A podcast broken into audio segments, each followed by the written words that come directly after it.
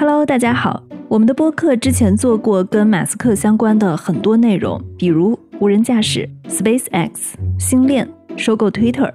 甚至呢，我们连马斯克的加密货币局和他提出的硅基生命都给聊了。但唯独漏了他花时间精力最多的公司，就是特斯拉。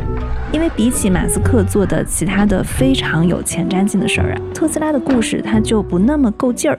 但是呢，这次在马斯克的投资者日上，他又画饼了。Could support a civilization much bigger than Earth, than than much more than the the eight billion humans, uh, could actually be uh, supported sustainably on Earth.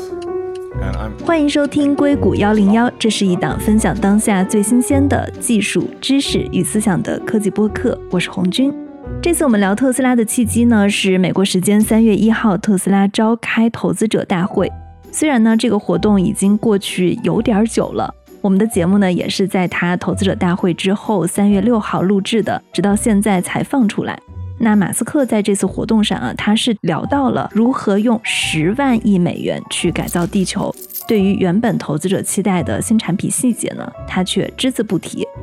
那算一下时间啊，特斯拉现在成立也有二十年了。接下来呢，我们就来梳理一下，看看马斯克过去两个十年他画的饼是不是都实现了？那为什么他在下一个十年要去讲一个能源的故事？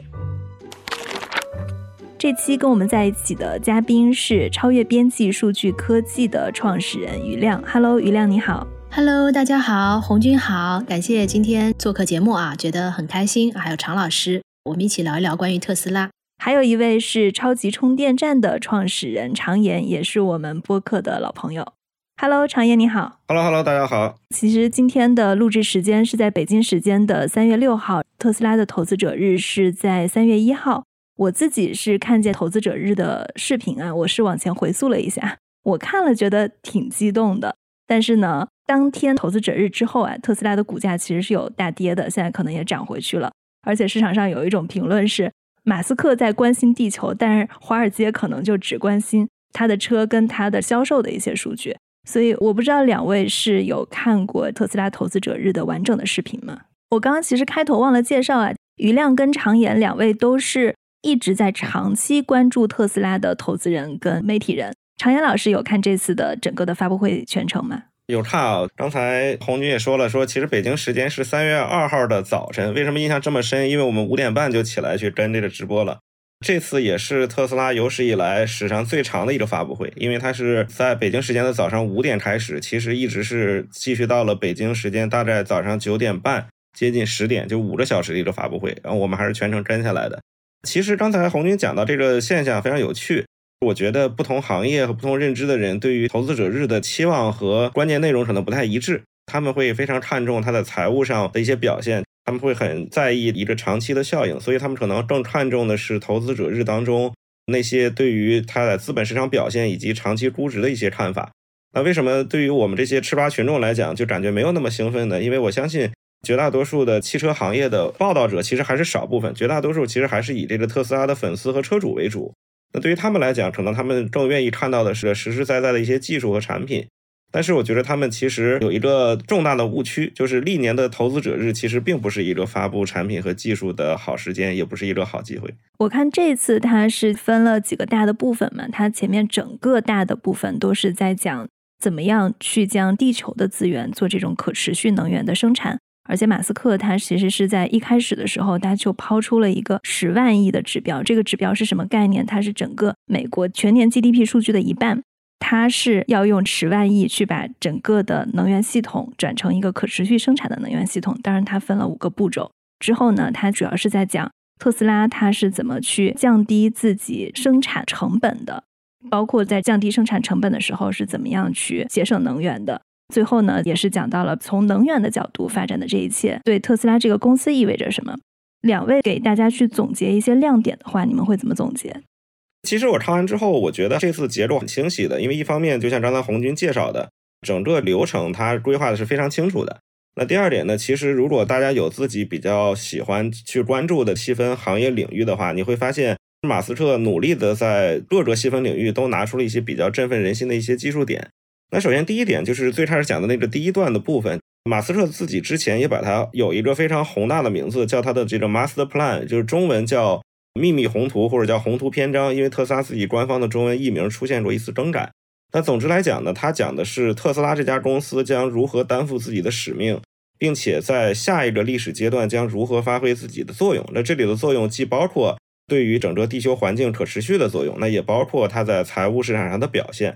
之前呢，马斯克曾经提出过 Master Plan 的1.0和2.0，目前呢1.0部分其实已经被验证完了，证明是成功的。我们现在看到的整个特斯拉在进行的这个业务板块，其实还是处于2.0 Master Plan 当中描述的阶段。他又提出了新的三点零的阶段。无论大家认为他是在画饼，还是认为他确实对人类的未来提出了一些关怀，总之这一部分肯定是投资者日当中非常重要的一部分。我们之后不知道红军要不要再展开啊？我觉得这是他非常宏大的一部分。那后面的三部分，其实我觉得跟整个汽车产业，包括跟短时间之内特斯拉如何去盈利或者赚钱是有很大的关系的。那首先谈的第一点呢，就是一个汽车结构的变化。大家看起来啊，认为好像特斯拉的汽车比平时的汽车看起来炫酷一些啊，中间有一个大屏幕，这就是很多人对特斯拉整个的第一观感了。但其实从汽车行业的角度来讲呢，大家还是认为特斯拉最重要的是对整车的架构进行了一个变化。可能我跟很多的现在我们听节目的很多听众朋友并不是汽车专业的，我可以用一个不是那么严谨的例子来跟大家讲，就是马斯克曾经谈过一次，他说他小的时候呢，他去周边的超市去玩，看到了火柴盒。就是 Matchbox 品牌的玩具小汽车，他发现 Matchbox 的小汽车呢有一个小底盘，然后中间有一些结构，上面再盖一个上面的盖儿，就完成了一辆玩具车的组装。然后马斯克当时就说，他就在想，那为什么我们真实世界的汽车不能这么去组装呢？那虽然这只是一个故事，但是这个故事呢就掩盖了之后特斯拉汽车在整个架构上的变化。就可以说，特斯拉这个品牌一直在努力的研究怎么把汽车造得更简单。那在这次的投资者日呢，他们又给出了自己对于下一阶段如何把汽车造得更简化、造得更快的这么的一个重要的介绍。我觉得这是第二部分的核心内容。第三部分呢，我觉得其实大家忽略了一部分，就是谈软件和 AI 在汽车生产当中的重要意义。其实一个非常鲜明的代表呢，就是之前曾经在去年非常火遍全球的特斯拉机器人，就这 Tesla Bot 又被拿出来，然后这次呢，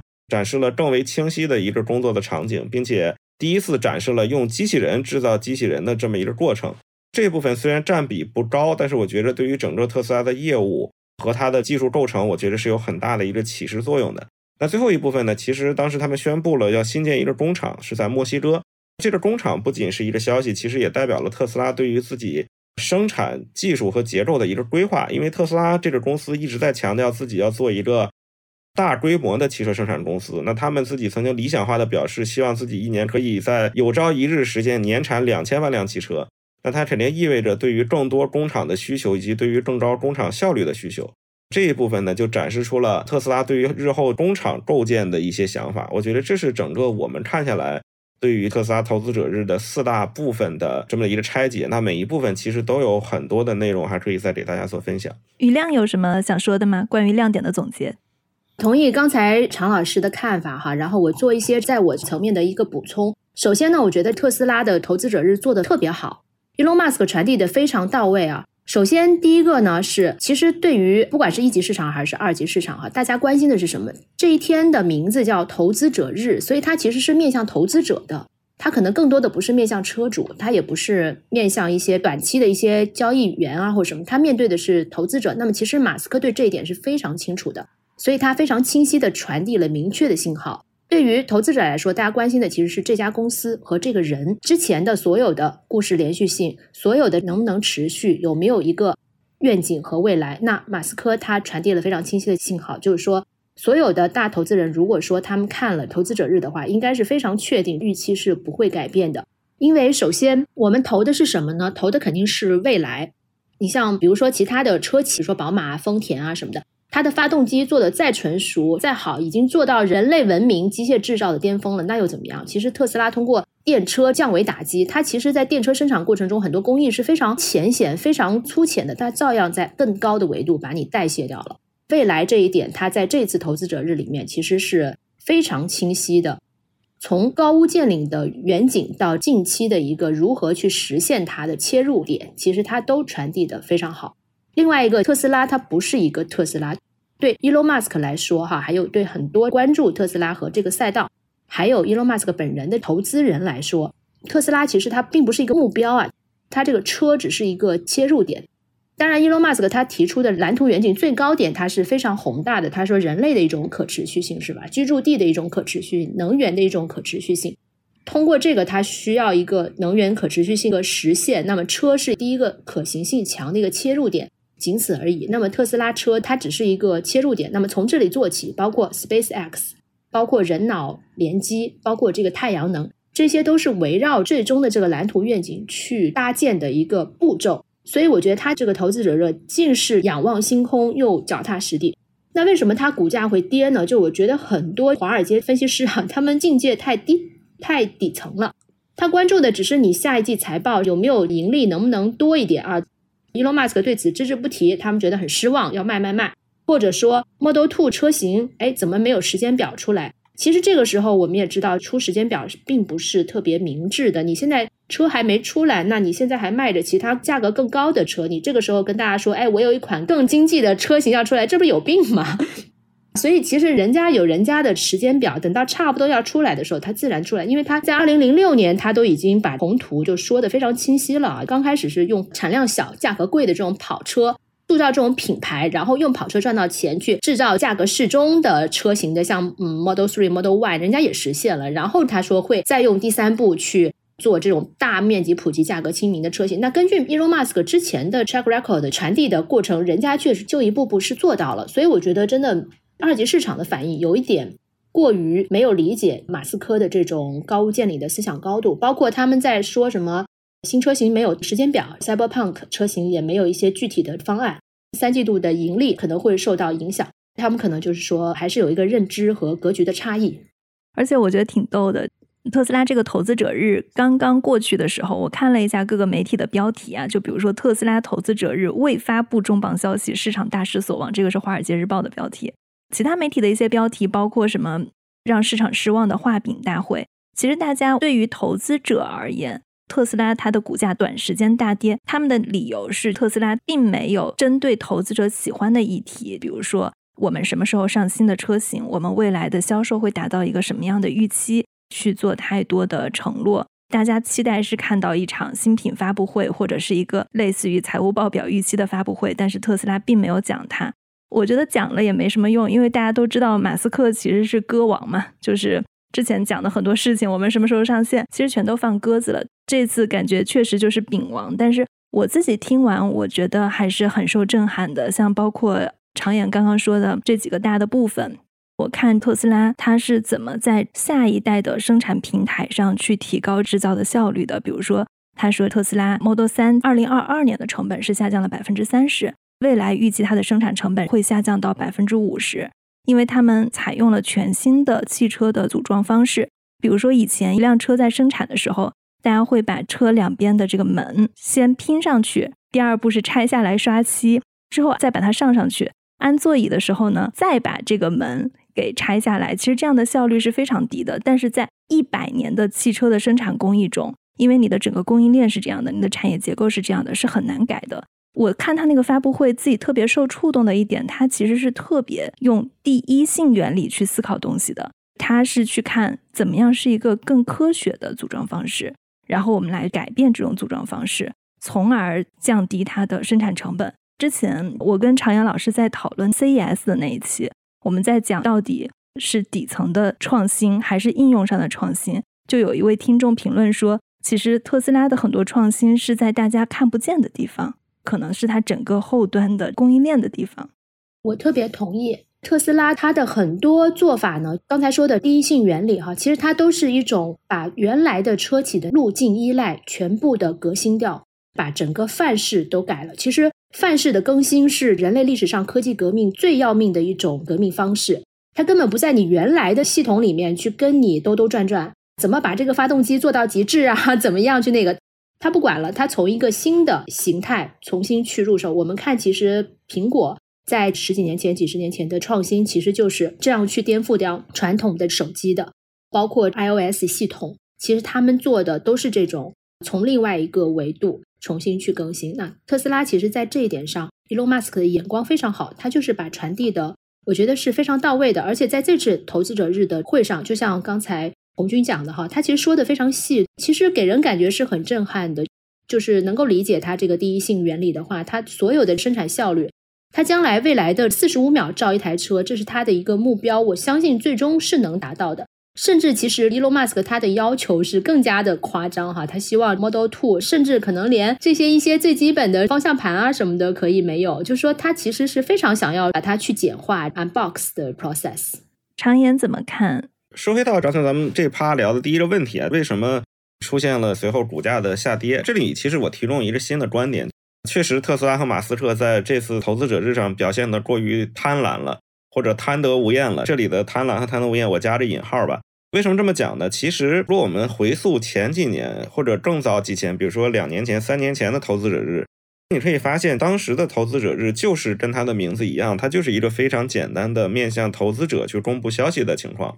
那在这种情况下呢，我觉着其实它里面有一个非常好的人群的区隔，就像刚才猫姐讲的一样，绝大多数在关注投资者方向的一些消息的人，其实他们对于汽车产业和对于特斯拉这家公司的关注，一定程度上是相对有限的。他们的精力可能更多的放在财务指标上。那么，其实之前前几年的投资者日为什么并没有像今年一样引起整个社会面的这么大的关注？那主要原因还是当时关注投资者日的还都是投资者们。那那个时候呢，其实特斯拉还是用一种相对比较稳妥、保守以及更面向投资者的话术和语境去做介绍，所以。这也是为什么前几年的投资者日并没有引起特别大波澜的一个主要原因。那我觉得今年之所以说特斯拉有点贪婪或者贪得无厌呢，是表现在两个方面。第一呢，是我觉得有了去年的几次这种长期比较成功的发布会之后呢，我觉得给了特斯拉，包括马斯克本人莫大的信心。他们觉得我们可以在投资者日上去整活了，我可以去把像 Master Plan 这样一个其实是更多面向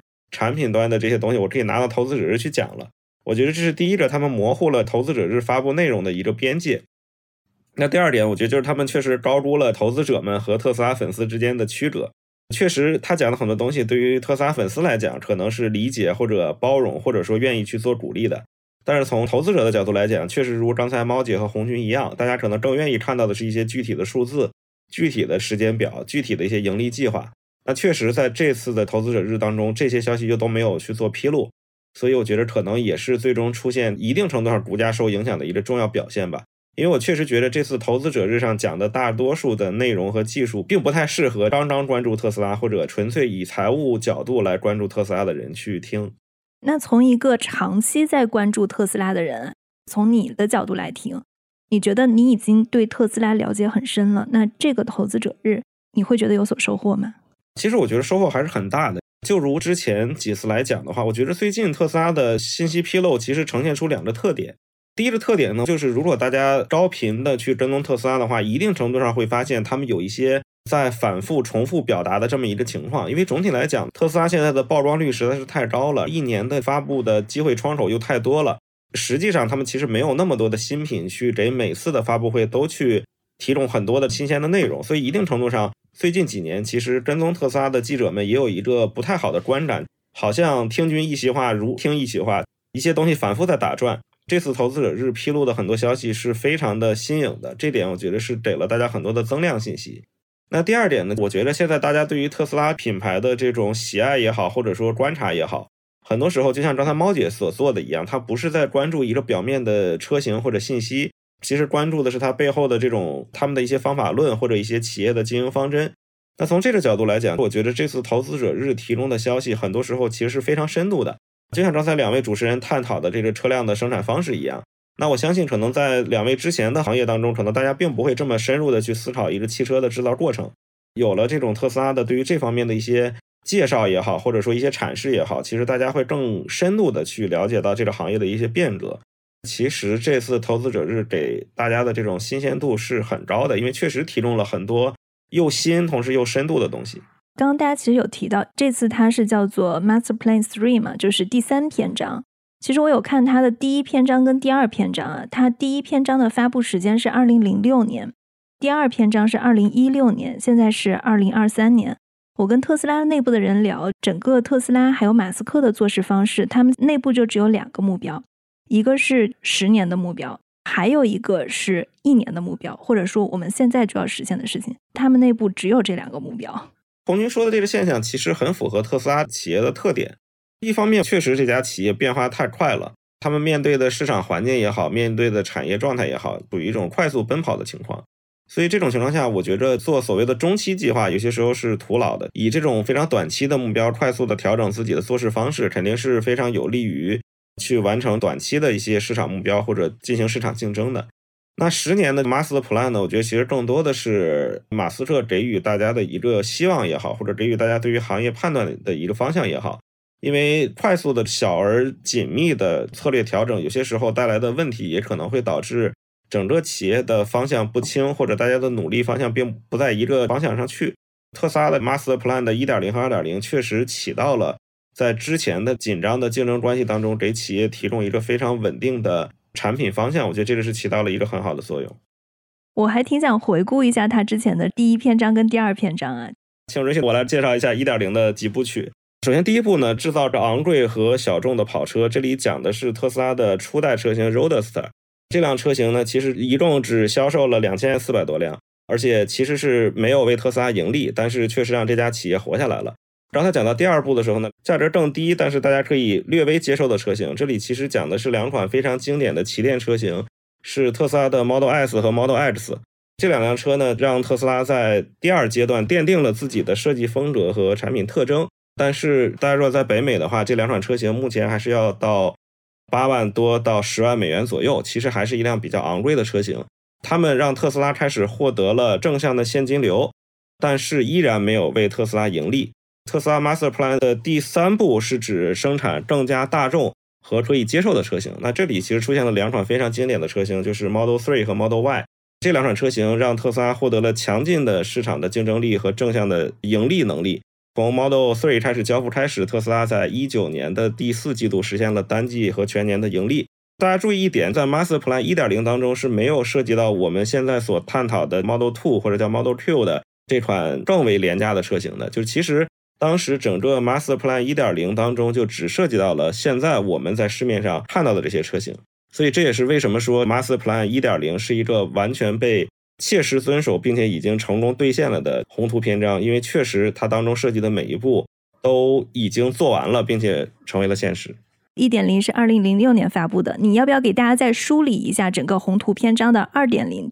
二零一六年七月份发布的计划。大家如果只看特斯拉之前的一点零的话，大家会发现我们刚才介绍的几步呢，其实还依然都是集中于车。如果大家只听 Master Plan 1.0的话，大家会感觉到特斯拉就是一家地地道道的汽车产业。大家其实已经知道了，在我们现在的阶段呢，其实特斯拉已经开始变成了一个综合的企业。啊，有人说它是一个科技企业，还有人说它其实是一个能源企业。到特斯拉 Master Plan 2.0的时候呢，其实特斯拉就开始把自己的身份从之前的纯汽车企业呢，变向一个综合性的能源企业。这里面其实。我觉着也跟现在特斯拉的业务有关系，因为大家如果去看现在整个特斯拉业务的话，会发现除去特斯拉的汽车之外，他们还有很大的 energy 的部分，包括储能和太阳能的部分。所以其实到了 Master Plan 的第二篇章的时候呢，他们其实更多的业务会讨论，当特斯拉的汽车板块已经成型之后，我们要做什么。所以这里面呢可以看到，就是首先第一部分他们就讲到了所有的能源部分。那这里呢是因为特斯拉会意识到电动车其实是一个。电能的消耗体，那如果想让这个所谓的可持续能源整个运转起来的话，那么还需要更多的能源的制造和储存的部分。所以在二点零的第一部分呢，其实他们就谈到了说，我们要去创造高效的、配备了储电功能的太阳能板。那其实从这个描述中，大家可以听到，他也讲到了我们要有太阳能发电和储能。那第二部分呢，其实就涉及到了我们现在在讨论的这个部分，就是。它要进一步的去扩充自己的电动汽车的产品线，然后呢，来覆盖主要的细分市场。那目前呢，公认这里头其实涉及到了五款产品，其中呢是有四款已经明确的宣布了亮相，然后还有一款呢，目前还只是谈到了概念。那这五款车呢，其实包括了在一七年发布的特斯拉的三迈的全电动的大型卡车和 Roadster 二的这款超级跑车。以及是目前会被认为特斯拉非常重要的两款持续产生现金流的两款车型，是他们的皮卡 Cybertruck 和我们刚才在讨论的那辆所谓的廉价的特斯拉车型。那目前还没有命名，但是已经确认会在近期开始生产。那最后呢，特斯拉在这次的投资者日上也谈到了，他们还有一辆 Mini One，就是一辆小的巴士。那这辆车呢，也会成为特斯拉的自动驾驶的一个车型。这五辆车呢，会构成所谓特斯拉的更为细分的产品线，再配合现在在售的车型呢，实现一个整体的产品举列。那第三步呢，就是基于这么多车，其实马斯克一直认为造车不是我们盈利的重要手段，甚至他反复的在跟投资者讲说，我们很多时候造车，我希望它是平价的。我尽快的去增加我的市场的占有率，但是我通过这种方式怎么盈利呢？那他认为盈利的重要手段其实是软件，或者说是它的自动驾驶。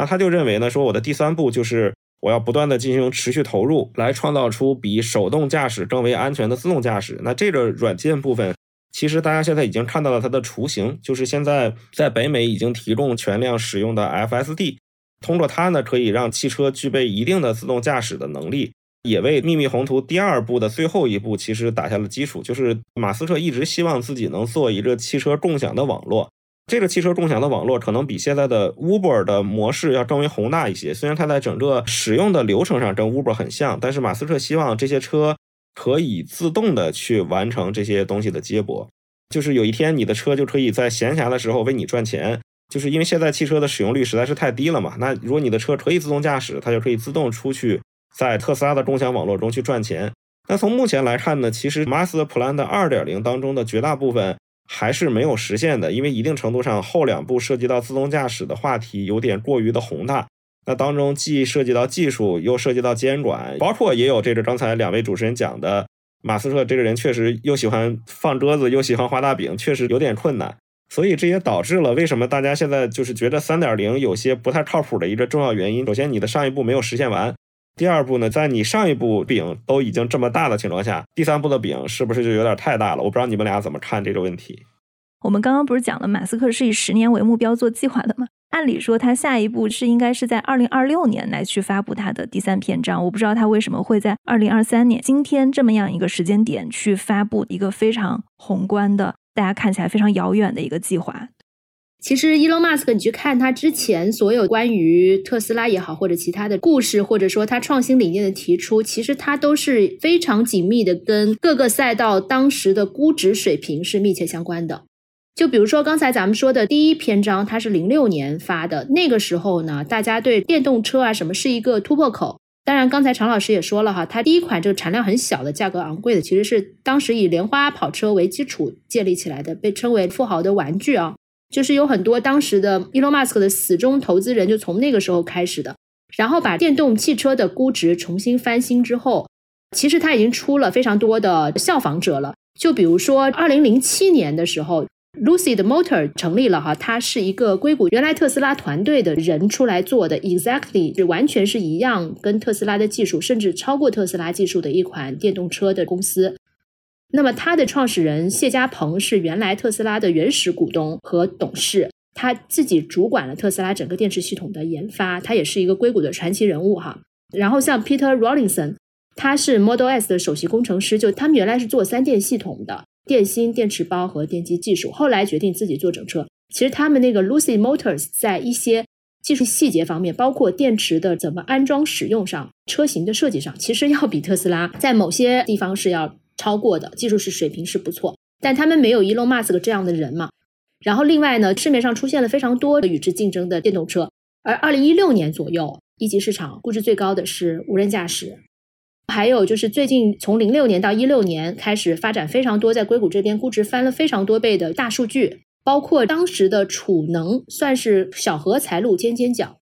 主要的是无人驾驶、人工智能、大数据。然后，Elon Musk 就在二零一六年的七月份，记得特别清楚，因为那个时候我们就在看赛道哈，估值真的是满天飞。任何一家公司，你从谷歌或者苹果原来无人驾驶的团队出来，你三个人做一家公司，第二天就给你投钱，就是属于这种 估值翻番啊。然后后来我们又看到通用收购 Cruise 啊，这些都是价格非常贵的。那 Elon Musk 非常会讲故事，他也知道资本喜欢什么，什么估价高，他其实正好是跟他所有的是相一致的。这两年呢，大家持续的热点转为可持续能源。其实可持续能源，Elon Musk 也是很有眼光。他之前也有讲过，包括他太阳能哈收购 Solar City 太阳能公司。当然，也有人有争议说这家公司是他为他表哥去背锅是吧？他其实是有想法的。而且如果你说要登陆火星或者什么的，可持续能源肯定是我们研究的一个重点方向。但是确实，他之前没有很强调这块，不管是公开演讲也好，或者说他的面对投资者的一些电话会，他基本上很少讲这块。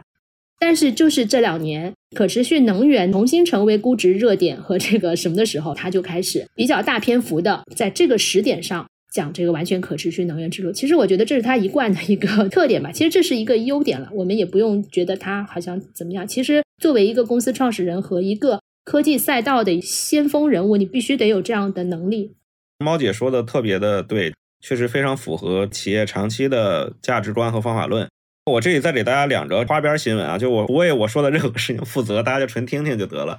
首先第一点，我是觉得现在所谓的特斯拉社区需要马斯克给一个交代。那这个交代什么呢？就是大家长期对于特斯拉的一个认知，就建立在大家认为特斯拉是一个产品技术上非常前瞻并且非常炫酷的企业。就像我们之前一直对投资者日有期待一样，大家希望你拿出新的产品来，去继续震撼这个世界。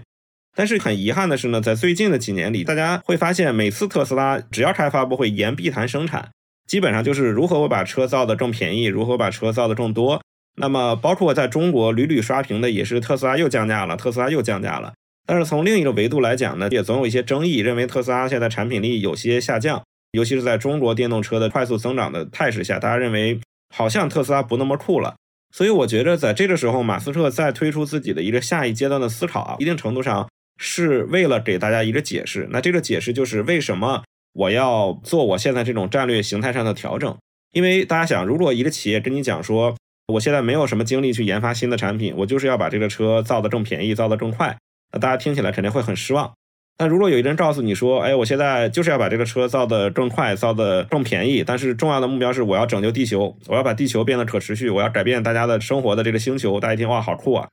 从这个八卦的角度来讲，我觉得有一些这种底层逻辑思考的原因。那其实第二点还有一个更大的八卦，就在于最近一段时间来一直在盛传马斯克可能会把自己的精力更多的离开特斯拉。从去年底开始，也相继传出一些传言，比如说有人说马斯克的精力已经基本上不放在特斯拉上了，特别是去年很长一段时间，他大量的时间是放在推特上的。啊，以及像去年底也传出了像朱晓彤即将接任特斯拉 CEO 的这些消息。那虽然说这些东西现在并没有被得到确认，包括马斯克也有更多的精力回归到特斯拉上，但我觉得马斯克对于特斯拉的以前的这种 all in 状态的所谓的这种后退，我觉得是难以避免的，因为随着他的商业版图越来越大和他个人兴趣的变化，所以从这个角度来讲，我倒觉得更早的推出 Master Plan 3.0也算是他把。对于企业的最长期的规划和一个心愿吧，我觉得更早的公布在整个企业员工和对外的投资者心目当中。即便马斯克的精力在特斯拉上越放越少，哪怕有一天真的其他的人成为特斯拉新的 CEO，我认为这个企业的大的方向至少大家在内心还是有底的，这是很关键的一点。刚刚我们聊了很多高屋建瓴的问题啊，就是我现在稍微把问题拉回到一个现实一点的角度。常言，你知道现在特斯拉它的实际销量，它现在卖的是一个怎么样的销量水平？它跟传统的像通用、福特它的销量相比，它大概是一个什么样的量级吗？我们从这个维度上来对比一下。我觉得这里面有两个维度来看。首先，第一呢，从绝对增速和绝对产量来讲，在纯电动车这个领域，其实特斯拉已经当仁不让的是全球最大的纯电动车企业了。那在二零二二年，他们整体销量大概是一百九十七万辆。虽然相对于特斯拉自己制定的计划还是略差一些，但是其实也已经创造了一个前无古人的这么一个记录了。所以从这个角度来讲呢，那特斯拉确实是现在事实上也是市场表现最好的电动车车企。那另一方面呢，在全球最大的电动车市场，就中国市场呢，其实特斯拉也没有出现所谓的海外企业水土不服的态势，因为绝大多数在欧洲和在美国备受欢迎的纯电动车，很多到中国之后都出现了竞争。非常不利的状态，无论是在价格还是销量上。那当然，特斯拉呢，一方面在中国市场提供了全球最低的市场售价，那另一方面也是连续，就是自从开始 Model 3开始交付以来，那几乎就已经蝉联了中国的纯电 SUV 和纯电轿车在他们这个细分领域的绝对的销量第一。所以我觉得从这个角度来讲，整个行业对特斯拉报以尊重和报以关注，我觉得还是有很深层的原因的。但另一方面，可能很多时候从行业外的投资者看，有些时候对特斯拉有一些质疑，可能是从两个维度产生的这个原因。第一点就是，有的时候特斯拉自己会给自己制定一个特别高的计划，表现的极其乐观，但是很多时候确实汽车产业并不会像他们想的那么一帆风顺。那包括像马斯克谈说，终有一天特斯拉会年交付两千万辆，这个数字就意味着相当于特斯拉会在一年完成现在丰田和大众所有车系加起来的总交付量大概的这么一个数，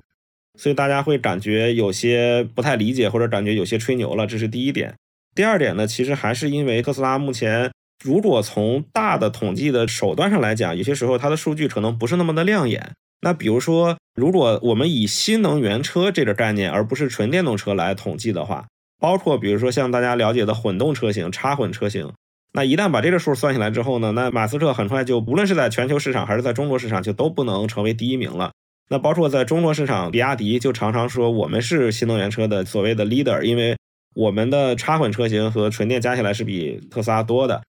那在这个海外的市场上也会出现这个情况，像通用啊、像大众这些车企。虽然他们的纯电车型销量没有那么好，但是加上他们的混动车型之后，其实总销量也并没有比特斯拉差开多少。所以这也是为什么汽车行业有些时候对特斯拉既保有尊重，同时又感觉那种挑衅的意味又很重的深层原因，就是确实在纯电领域特斯拉很强，但是一旦更换了统计口径呢，其他车企又感觉哎，我们好像也有些机会。所以这就是现在整个汽车行业对特斯拉的一个观感。但马斯克他说到，他未来很多目标啊，是基于他的一个数字预期，这个假设成立的情况下去往后推演的。就像你刚刚说的，哎，以后我们要销售两千万辆，你觉得这个有可能吗？我想知道，大概是从产业界跟你们专业的分析，包括看着汽车市场的增长，包括从燃油车到电动车或者混动车到电动车的切换，它的目标是一个从理性跟数据推演的角度可以达到的目标吗？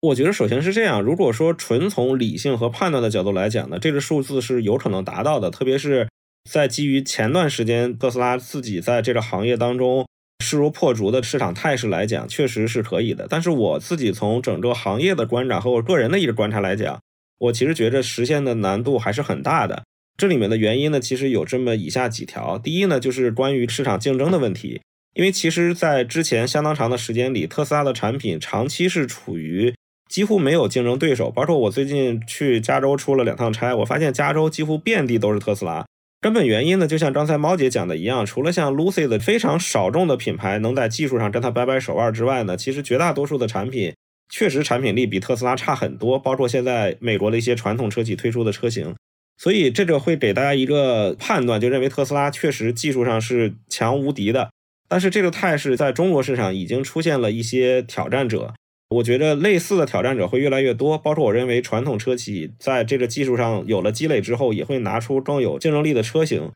所以特斯拉是否还能一直保持自己长时间的态势，我个人是持怀疑态度的。那第二点呢，讲我觉得很重要的一点就是特斯拉其实赖以生存的一个逻辑是爆品逻辑。那之前马斯克在很多场合也谈到过乔布斯对他的影响。他也谈到过，说类似于像现在 iPhone 这样的爆品逻辑，是他认为特斯拉产品所要坚持的一个基本原则。大家想，全球有这么多人在使用 iPhone，但是 iPhone 可能一年只有四到五款，大家的配置是极其的集中的，就导致了这手机可以做的非常的精良，同时一定程度上也可以把成本进行控制。但是在汽车市场长期以来并不是这样的一个市场，大家对于汽车的需求是五花八门的。有些人希望车大一点，有些人希望车小一点，有些人希望我的车能拉六个人，有的说我车是一个跑车，两个人就可以了。那这种情况下，其实特斯拉的这种单品的爆品逻辑能否持续，我个人也是持怀疑态度的。包括像 Model Three 或者 Model Y，那在中国已经有一些用户就提出了一些质疑，就觉得这车有点小，他们说我们希望一辆更大的车。那如果说这些细分的点都要去被满足，那就其实从基本上就颠覆了特斯拉的基本逻辑。那第三点呢？我觉得马斯克对于特斯拉长期销量的一个特别理想的一个判断，其实也是基于他的每一个计划都能顺利实现的点。比如说，我认为啊，这个 FSD 无人驾驶就是特斯拉实现如此统治级规模重要的原因。就是说，如果一旦有一天市面上的车特斯拉可以自动驾驶，别的车都需要大家气喘吁吁的、很劳累的去手动驾驶的时候，我相信所有人都会说，我想要一辆能自动驾驶的车。但问题就在于，到底能不能？就像刚才猫姐说的一样，前几年其实硅谷最热门的风口就是自动驾驶，因为大家都看到了它的商业潜力。这几年可能之前它赚的有多多，现在就有多惨。根本原因还是因为大家对这个赛道快速的实现商业量产不是那么的乐观了。那我觉得这个其实也是我们讨论特斯拉价值时候一个非常大的变量。马斯克能否按照他的时间节点，或者说遥遥领先于整个世界去推出自己的自动驾驶？如果不行的话，其实也是一个很大的障碍。所以从这三点来看，马斯克对自己的信心或者对自己行业的判断，可能是有他的道理，也是一定程度上是正确的，不是空口白话、天方夜谭。但是从另一个角度来讲，我觉得可能实现路径上的难度要比他之前预估的高很多。在你说的这个过程中，我有注意到另一个点，就是最开始的时候，我们有讨论它的每辆车整个的生产跟组装成本的下降。我是在想，我们先把电动车跟传统的燃油车做对比。传统的燃油车，它并不知道它的每一个组装的零部件里面的具体细节是怎么样的，发生了什么，它应该采购多少的量，它很多时候要跟它的供应商的数据去相结合。但是电动车，首先它的组装部件会小很多，但是特斯拉它的电动车。跟其他的新能源车，我觉得最大的不一样的是，特斯拉知道它每一个部分的原理，它可以去改它的整个的生产结构，最后导致它整个的生产成本的下降。我是在想，如果说在一个供应链非常厚重的环节，特斯拉把这些事情都握在自己的手里，且把这个价格下降了，当然我们承认有细分市场的大家对不同车型的需求。但是如果说它真正能够在供应链环节建立一个壁垒，把自己的价格降下去，当其他的车很难跟上它同款的性能或者差不多性价比的车很难跟上它价格下降的趋势的时候，这会不会成为它的一个特别大的优势？首先从利好的角度来讲呢，事实上证明了这套打法是非常行之有效的，全世界的消费者都不会跟钱过不去，所以大家会发现。每次特斯拉一降价，虽然中国的消费者也好，美国的消费者也好，很多人都在所谓的维权或者去抱怨，但销量一次又一次的打大家的脸，就是一降价就会有效。所以从这个角度来讲呢，确实特斯拉在生产上的这些供应链上的掌握和节约，就是大家可能有些了解特斯拉的朋友会知道，他们现在对于车辆的生产已经到了一个很偏执的地步，包括特斯拉现在所有车型的座椅都是特斯拉生产的，就他们会觉得这样会更节省成本。它确实会起到就是刺激销量或者让更多的产品显得更有竞争力的点，但是我觉得从另一个方面来讲，现在市场上也出现了另一种态势。随着大家对于汽车的了解越来越深，其实我就可以问问两位一个问题：你们是一定会想要一辆那么便宜的汽车吗？这其实是个很好的问题，因为我自己之前有一辆 Model Three，然后当时我特别喜欢那辆车，我买那辆车在中国花了人民币将近六十万。我上个月刚刚去加州出差，然后我在旧金山打了一辆 Uber，然后打到了一辆 Model Three，车况特别差。然后上去之后，那个车听着叮当作响。我真的在车里跟我的朋友发了一条微信，可能我们节目不能骂人啊。我说我不能理解我当时为什么花那么多钱买了这这么个破玩意儿。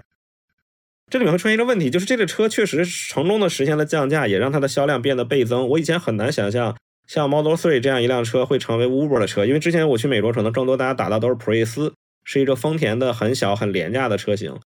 之前大家会认为 Model 3还是一辆很 luxury 的车，就认为还是一辆很酷很高端的车。但现在很明显，它已经快速的被拖到这种平民化的状态了。那我相信确实会有更多的人去买，这种没有问题。但是从另一个角度来讲，就一定会出现像我这样的用户，就是我不太满意于去购买这样一辆车了。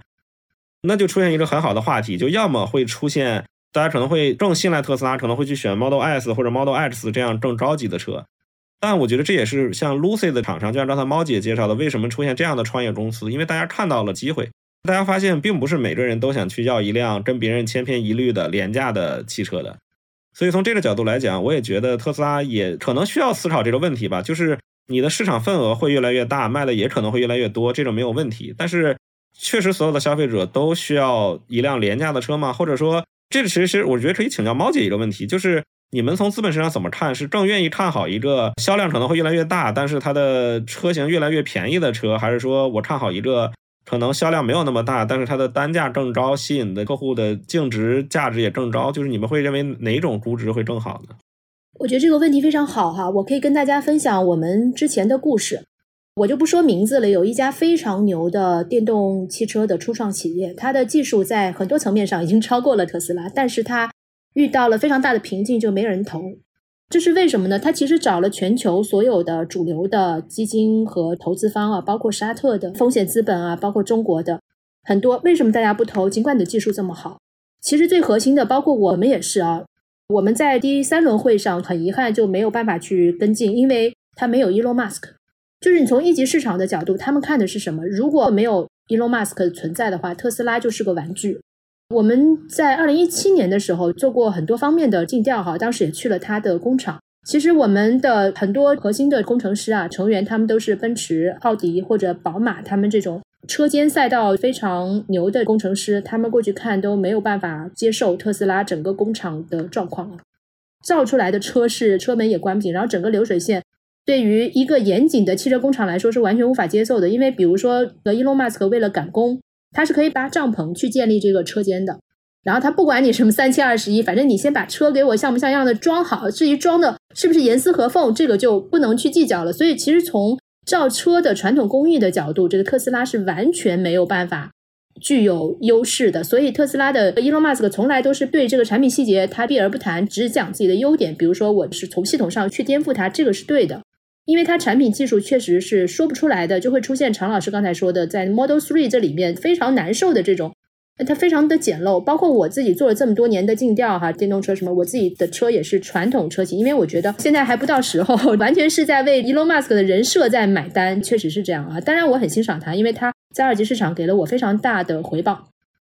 那回到刚才常老师的问题，其实。特斯拉是有它的优势的，咱们不用管传统的套路是什么样的，因为它是还是停留在传统一点零的造车的方方面面。那么特斯拉有一点是非常震撼的，它的系统一夜之间就可以改好，也是奔驰的。我们做尽调的时候，他们跟我们说，他们现在非常烦恼的一点，比如说他要改一个系统里的就是一小个 logo，或者说一个系统里非常简单的一个东西呢，需要两三个月。为什么呢？因为他们现在严重外包。所有的东西都是外包给各种各样的厂商。要改一个东西，首先要开会，所有的人过来开会，然后相互推诿，说来说去啊，大家推皮球推了半天呢，大概是，然后最后呃推到这个部门，由他们找外包公司来去修改，然后来来回回邮件，然后转发抄送。那特斯拉是，哎，你说这里有问题，OK，他的工程师在后台一个晚上你睡觉的时候，他给你全部改好了。为什么说它是对行业的颠覆？这也是投资人最看重的。就说它一定是跟原来这种套路不一样的，我不在你这个三维空间里继续打了，我直接四维，没有办法去跟上。包括特斯拉的能源系统哈，包括它的一些无人驾驶的 ADAS 这些，其实看似非常简单的。奥迪在十几年前就推出了停车的无人驾驶的这个，为什么现在这些宝马呀，包括通用，他们跟上这么难呢？因为他们已经形成了一个固定化的 KPI，如果他们要重新做电动车，重新做电池。他们要说服董事会投一大笔钱，要忍受好几年的亏损，这在现在汽车企业毛利率这么低的情况下，他们董事会是绝对通不过的。这个是现实问题，没有办法去能够承受你这样的一个亏损的程度，而且你还要找到合适的人，你还要颠覆你现在所有的供应链系统，这个对他们来说非常非常困难。而且说到电池。特斯拉的电池呢，除了松下和 LG 在供应之外，他自己现在买了锂矿，自己要建立自己的电池工厂。松下和 LG 的所有的，除了供应自己的电池之外，所有的产能都给了特斯拉。就在可见的三到五年内，它是没有办法去满足其他车企的要求。所以从一级市场的角度来看的话，绝对是必须投特斯拉。因为就算你其他东西技术再好，你没有 Elon Musk 这个人。你没有它 day one 开始建立起来的所有的系统和流程，而且很多系统和流程它是跟很多人去买单、买车、去买账有关的。那么这又结合到了伊隆马斯克钢铁侠的人设，你没有其他可选的，就是如果你要在这个赛道里面占有一席之地的话，其他全部都是你的 Plan B。其他公司只有特斯拉是你能看得到的，未来你能够成功退出，或者说你能够分到一杯羹的一个选择。那么其实还有一个我想补充一下，就是我们大家在看特斯拉的时候，是不是可以从汽车角度再拔出来一点？就是因为它在二级市场上，还有包括一级市场上，它的估值其实是有四个核心部分去组成的。第一个是它的车本身，哈，我们大家很熟悉的这个。然后还有一个从车本身延伸出来的，第一个是无人驾驶，那么它背后是机器学习和人工智能。尤其是现在 Chat GPT 现在非常红火哈，其实特斯拉的 ADAS 呢，在一定程度上，如果它加入人工智能自动学习的话，其实它未来完全可以跟谷歌的 Waymo 啊，他们 Level Four、Level Five 的这个全自动驾驶相匹配的。虽然从现在来看，他们两个还是完全不同的故事哈。另外还有一个估值的方面呢，是它的大数据 AI 平台，就是因为特斯拉有全世界各个国家、各个年龄、各个人口统计学不同的样本。他们的路况、天气、文化等等的大数据，对未来它做数据管理啊是非常有效的一个。其他任何一家公司，它现在没有这方面的数据，而特斯拉已经建立这个数据十几年了。另外还有一个就是储能业务，储能业务其实前几年我们只是作为一个框架来定，没想到今年它就突然把这个储能业务放的比较重要的位置，所以它也是一个估值比较重要的一个组成部分。另外，其实还有一个就是，呃，我们刚才结合所有的大数据也好，无人驾驶也好，这些东西，其实它是一个 platform as a service，叫平台级服务，就是一个智能管家，它把所有你的数据，个人数据也好，公司数据也好，整合到一起，跟它的人工智能结合到一起，未来操作系统基本上做一个像我们看到电影里钢铁侠的那个智能管家贾维斯那样的一个功能哈，它不仅是实现储能、家居管理、能源管理。还有你的生活管理、工作管理，还有交通管理，还有甚至伊隆马斯现在不是收购了推特嘛？他还可以做这个社交媒体的管理。基本上他把这一个渠道全部打通了。我们现在看这个苹果的 iOS 系统或者安卓的平台，它是非常伟大的创举。那未来特斯拉其实它可以做成一个物联网的平台，那么这也是它估值很高的其中一个组成部分。所以其实我们关注特斯拉车本身之后。我们要再看到背后的东西，其实一级市场、二级市场很多的钱都是为这个背后的东西去买单的。当然了，再回到投资者日，我觉得之前可能大家太激动、太兴奋了，但大家期待很高啊，觉得哎，你这时候要出一点什么车型啊，或者说有一个什么爆款啊什么的，特别很多新进的小白啊，或者说一些对特斯拉不是特别深入了解的人，他们之前就期待非常高，而且也流入了很多资金。所以可能会导致接受不了，一下子会有一个在二级市场上，我们看到股价会变动比较大。Vanta Research 有一个数据，二零二三年现在为止，散户投资者在特斯拉股票上投了一百三十六亿美元。那么去年其实就已经是创纪录了，去年全年是一百七十亿美元。去年的市场是非常差的，是美股近十年最差的市场。所以这个流入特斯拉的散户的金额是非常非常高。现在大家就是一窝蜂的，跟疯了似的，他根本不管你背后是什么。我总结一下，根据刚刚你说的一二级市场对特斯拉的估值，对它的估值已经不是一家车企了，可能是一家电动汽车厂商加一家无人驾驶厂商加一个人工智能公司，再加上一部分储能业务这样的一个估值体系。数据管理的 AI 平台，储能是指哪一部分？可以拆解来讲一下吗？储能很多呀，比如说特斯拉，它首先它是电动车嘛，这个就是一个它跟其他能源不一样。Elon Musk 就是说特斯拉为什么很环保？他批判比尔盖茨，你做空特斯拉，那么你就是不支持环保哈。他其实意思就是说，电动就是一个非常好的新能源的概念。然后未来呢，其实也有一些人在期待 Solar System 啊，太阳能板可以跟特斯拉结合到一起。那么未来其实就不用电动充电的设备了，直接在特斯拉车的里面就可以有太阳能的充电的设备啊，这个是一个比较重要的。还有就是一系列的像这次投资者日，特斯拉这个 Elon Musk 说的可持续能源发展，其实都是可以跟特斯拉一起去实现的。Mega Pack 什么这个 Power Pack 之类的，其实这些都是可以打通的。他这次说的，你在家庭、工业和商业领域使用电泵系统，在工业领域广泛应用的这种氢能啊什么的，那么通过特斯拉终端载体的大数据的智能管家，你可以把这些全部都整合到一块儿。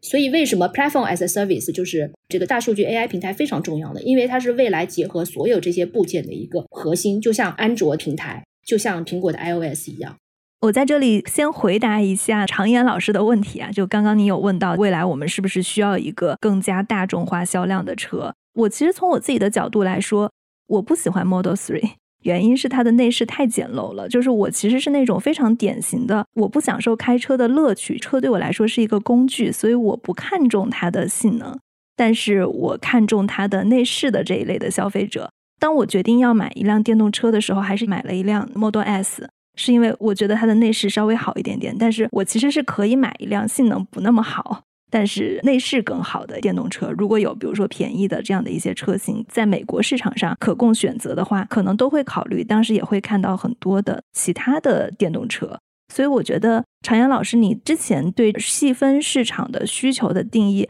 还是很值得深思的。就是这个考虑的角度还是非常有道理的。这是从我自己的一个体验跟观感啊。另外，大家刚刚其实也有讲到，特斯拉它不太看重这些产品细节。就我买的车，新车就漏雨，因为它的前面的挡风板跟它汽车的侧门没有密封紧，所以后来我就刚买了那辆车，就正好遇到弯曲的雨季。我说怎么一到下雨天，我副驾驶座上就跟从水坑里面捞出来一样，就全是湿的。反正也是修了一个月，所以我觉得他们做的车还是有非常多的各种小毛病的，这是一个角度。亮，你在说到，比如说像奔驰，它去改一个零部件的时候，改 ADAS 上的一个软件的一个小系统，它会花两三个月，因为它其实是一个严重外包的。这个其实是我非常想讨论的。我们知道传统厂商这一块它都是外包的，那对于现在的新能源厂商，因为他们其实创建的时间更短，可控性更高，你觉得他们在跟供应商的这种关系，跟特斯拉跟供应商的这种关系，它是相似的嘛？就是我们如果只类比这些新创立的，不管是中国的几大新能源车企，还是说这些传统车企中的电动车，比如说它要改一个部件。它的流程跟特斯拉有什么不一样吗？类比新能源，首先我们去奔驰车厂，他跟我们说的两三个月的流程，不是指的他们 ADAS，指的是他们车内的一个内饰的设计的 logo。仅仅改变这么一个车内饰的一个设计，非常简单的东西，要耗时两三个月，是这样子的一个情况。所以其实可想而知，他们是外包的非常严重，其他方面就更不用谈了。那么刚才红军的问题哈。我所知道的新能源公司里面，比如说刚才我们说到的几家电动车比较不错的初创企业，在美国这边的，他们的问题是在于，他们还是需要去外包去找资源的，因为他们的资源没有特斯拉这么强。比如说电池，他们没有实力建立自己的超级电池工厂，就算是投资人烧钱，目前都只停留在量产车的阶段，都还谈不到大型的电池的制造的角度。另外一个呢，如果他们去外包的话，例如他们去找松下或者 LG，这会遇到一个问题呢，就是这些大公司不鸟你，因为电池大家都去找松下和 LG，松下 LG 肯定他得看是谁，你是一个比较有量级的，比如说特斯拉，你给我多少的产量，或者你 Elon Musk 非常有前景，那我同意，因为他们要开辟一条生产线，那是非常有成本的。如果像新能源的初创公司，在没有 Elon Musk 本人这种感召力的情况下，哪一家电动公司能有超级大的销量呢？这是比较难的事情。那么，如果你没有那么大的市场规模，你在跟这些牛的供应商去谈这个的时候，人家不一定会，就你跟他谈也没有用，他根本就排不上。就是连宝马呀什么这些，他们去找松下、LG，多余的产量都给特斯拉了，所以这个本身就是一件门槛比较高的事儿。那还有一个就涉及到为什么这么多初创能源公司，好像最近这两年也出了一些不错的啊，路上我们也有看到，但是它最大问题就是缺乏一个核心灵魂人物。因为我们知道，一个像特斯拉这样的公司啊，刚才咱们也说过，它车其实真的一般般。你要是细抠的话，简直在传统车企看来简直无法接受，什么车门关不紧啊，什么漏雨啊，是吧？搭一个帐篷去建立车，简直是匪夷所思啊！这像日本的丰田啊，它这个是多严谨啊，生产线严谨到金属锻造，传统就是比如说两千个小时，它必须要到六千个小时时长，比通用还严格很多倍，是这样严谨的一个造车的传统的工艺，让他的眼光和标准去看特斯拉就是小孩子的玩具啊，他经不起推销的，就是因为 Elon Musk 的人设和他的伟大的感召力，所以才出现，哪怕是同样新能源车企啊，你还是没有办法在短期内跟特斯拉相比较。常言，你怎么看中国的新能源车它的供应链跟特斯拉比较？接着刚才两位老师的话题说一下供应链方面的问题。我们说的汽车品牌和供应链之间共生也好，或者说矛盾也好，其实是汽车行业这么多年来永恒的一个话题，天天就会有各种类似的桥段和故事在之间发生。我觉得这里面涉及到以下几个方面维度的影响。首先，第一个车企到底有多强势？这里的强势其实指的是当你的销量。或者采购的比例占到了供应商企业当中绝大多数，甚至半数以上的时候，那你事实上就拥有了天然的，包括议价权，包括各种的优先级。那其实刚才像红军和猫姐讲的这个 case 一样，其实在很多领域，因为特斯拉的销量实在是太大了，就导致它的在很多关键供应商里的话语权极其的大。像宁德时代的电池，其实在国内有很大一部分比例都是供给特斯拉的。宁德时代甚至会在特斯拉的上海超级工厂旁边再建一个自己的电池工厂，就是专门去供给特斯拉的需求。那这种事情你放在别的车企都是很难以想象的。那去年一年，我们又看到了宁德时代在为特斯拉建造一个专门的工厂。那另一方面又看到了很多报道在说，有些车企一电难求，想找宁德时代要一块电池都要不到。那我觉得这本身就是销量导致的话语权的一个变化。那第二点呢，其实就是刚才两位老师也分析到了，我觉得确实特斯拉这家企业在自己的产量的研判和一些关键零部件上的这些自研呢，其实也提高了一些效率。那他们虽然在很多零部件上还是采用了外采的形式，但是有一些他们认为相对来讲，比如说技术含量比较低或者技术含量特别高的部分，他们都采用了自研的形式。那举一个非常典型的例子，就像特斯拉的 FSD 的芯片是自己研发的。整个这个芯片虽然是外面代工的，但是整个芯片的逻辑算法都是自己去研究的。那在前两天理想汽车的春季媒体沟通会上，理想本人就对外去说，我们现在使用的自动驾驶芯片的算力其实跟特斯拉的这 FSD 差不多，但是特斯拉因为是自研的，所以它的芯片只要一千五百美元的成本，但是我们的这个芯片需要四千美元的成本。这种对供应链的改变，我觉得其实是特斯拉这种企业相对比较伟大的一点。第三点呢，其实我觉得这里面还有很关键的一个事儿是大家没有深层去挖的，就是我觉得可能跟车企的创始人的他所在的位置是有关系的。就这里，我觉得其实并不是说马斯克的人格多么伟大，或者他是一个什么百年不遇的奇才，但我觉得最根本的原因就在于绝大多数的新能源车企、纯电车企，其实他们现在还是处于创始人依然在位的状态。一方面就导致了他们的创业激情依然影响着企业，那另一方面也是因为。创始人本身就是老板，所以他对于效率、对于命令的执行，他的这种苛求度是非常高的。但是另一方面呢，就像刚才我们讨论的其他很多企业，其实现在已经进入到了非常漫长的，创始人已经不在这家公司，甚至已经不在世了。所有在执掌这家企业的都是职业经理人，那导致的问题就是，其实大家处于一种你好我好大家好的状态，没有人会愿意去为了修改一个车的部件或者执行一个命令就采用那种不行，我今天熬夜也得把这事儿干完，没有人有这种精神了。那这种情况下，其实潜移默化的也会导致一些效率的影响。所以我觉得特斯拉对于供应链的改变，并不是说一个从底层的一种颠覆性的状态，但绝对跟它这个企业的构成以及它在市场上的强硬的状态是有关系的。随着我们节目进入尾声啊，我出来说最后一段话，跟这次主题特别相关，我真的需要有必要说。我觉得听到现在的听众一定是对特斯拉充满真爱的投资者朋友们。我站在一个中国长期跟踪特斯拉的人的角度来讲，真的以下是肺腑之言。首先，第一段，我确实是一个特斯拉粉丝，并且我也被特斯拉感动到了很多次。我加入到对这个行业的报道，特别是红军知道我以前做科技报道，后来转向汽车，高概率跟特斯拉这家公司有着千丝万缕的关系。第一次接触特斯拉，包括第一次使用 Autopilot，包括等等等等，对我内心真的是一种震撼。你真的是亲眼在见证一个历史的变革期，这种感觉，我觉得说的不以为过啊。但是我现在也依然是一个特斯拉粉丝。但是我觉得，如果大家在做电动车这个行业的报道也好，或者做这个行业的投资也好，我其实真的建议大家不要止步于特斯拉，多去用用其他的产品。很多时候，一些产品可能它在整体的产品力上可能没有实现对特斯拉的反超也好，或者颠覆也好，但我觉得会给大家很多思路上的影响。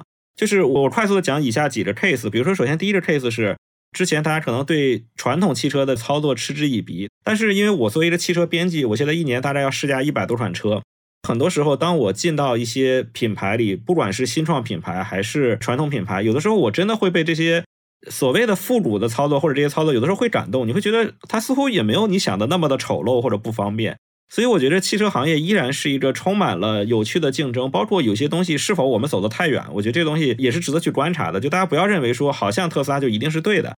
第二点呢，就是这个是我们上次跟红军录节目就有一个挺有意思的话题，当然现在也没录，我觉得还可以再录一次。到底怎么看中国市场的汽车的创新性？可能在很多市场，包括我去年去欧洲、去美国，我觉着特斯拉确实是一骑绝尘。在那些行业里来讲，他们特斯拉就像是在打恐龙一样，特斯拉就是一个新锐的产品，别的车就像恐龙一样。但是在中国市场可能不是这样的，中国有很多很有趣的新创企业，也提供了很多有趣的交互或者智能化的方式。如果说大家投资并且关注智能电动汽车，如果有机会的话，我觉得到中国来看看、体验一下还是很重要的。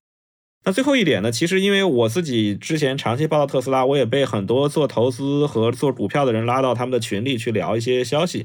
我最近有一个不太健康的观察，就是我在这些群里说话越来越少了，因为我发现好像大家进到了自己的这个信息茧房里去。就是我觉着本身投资特斯拉的这帮人，在我看起来应该是非常敏锐、非常站在时代前沿，然后非常喜欢去体验先进产品的人。但是我现在发现，这些人好像有些时候被他们自己的这个投资束缚住了。我现在在的很多特斯拉的投资群，已经变成了特斯拉的夸夸群。每天起来，群里三四十号人一起在说马斯克太牛逼了，特斯拉太伟大了。这个所有的企业几乎就是螳臂挡车，或者都是垃圾。我觉得这种观点有些时候也有失偏颇。当大家自己站在这里强力的只去维护一个品牌的时候，我个人认为啊，对于任何行业来讲都是有问题的。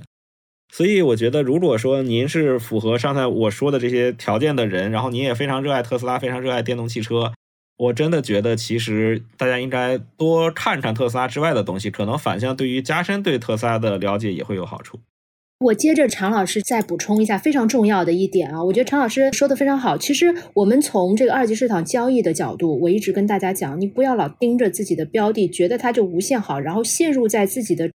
幻想或者臆想里面，一定要看看市场数据发生了什么变化。比如说，我们从技术分析的角度，市场走势发生了什么变化？因为一个股票的价格，比如说特斯拉的价格，它一定是市场共识去把它最终走出来的。不管它今天是两百美元，还是三百美元，还是一百美元，它都是市场对它的一个共识。为什么会产生这样的共识？是由市场的合力去决定的。我们每个人的力量都非常的小，所以我们没有必要去跟市场抗衡。当市场要走出下降趋势的时候，我们一定要及时的出来，不能沉浸在自己的幻想里面，还在拼命的加仓。这个其实是非常危险的。就像我们前几年的房地产，是吧？如果是个逆向的经济周期，那么你不能再继续的投入，你要及时止损出来。那么我们在二级市场交易其实也是这样，包括我们在特斯拉在两三百的时候，我跟大家讲这个地方为什么可能要注意风险要出来的原因，就是因为它现在数据发生了变化。支撑它走这个价格的买力已经出现了降低，那么这个时候我们要调整自己的仓位。那么为什么在一百多的时候我们可以看到机会？就是因为当时的市场数据发生了变化，一百零几的价格不断的上抬，交易量放大，那么有新资金进场，有强大的买力进场的这样的一个数据走向，那我们再根据这个来调整自己的仓位。其实这个是比较好的一种交易方式，就是常老师说的那种啊，大家在群里面就一味的这种。其实是非常危险的。就作为我们，不管是二级市场投资，还是我们对特斯拉的车主的爱好者，我们都要以一个比较客观的心态去对它。我们要放开我们的头脑，哈，看有什么同样的车车企，是不是有没有更多的更有意思的，或者更有特色和优势的车企？那么我们同时也要看到，在个股里面，它每个股票运行有自己的规律，一定要用数据去说话，而不是自己的主观臆想。这个是非常重要的，也想分享给大家的。讲的非常好，我觉得怎么看中国汽车市场的创新性，常老师这个可以趁我在北京的时候，我们再录一期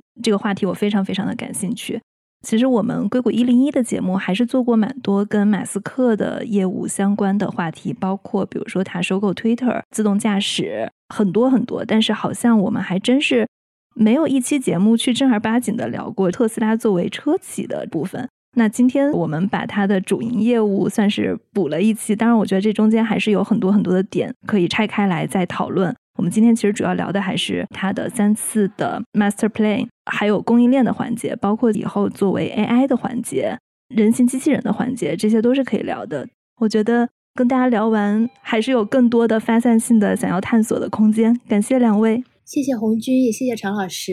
今天讨论的非常有营养。谢谢，谢谢大家。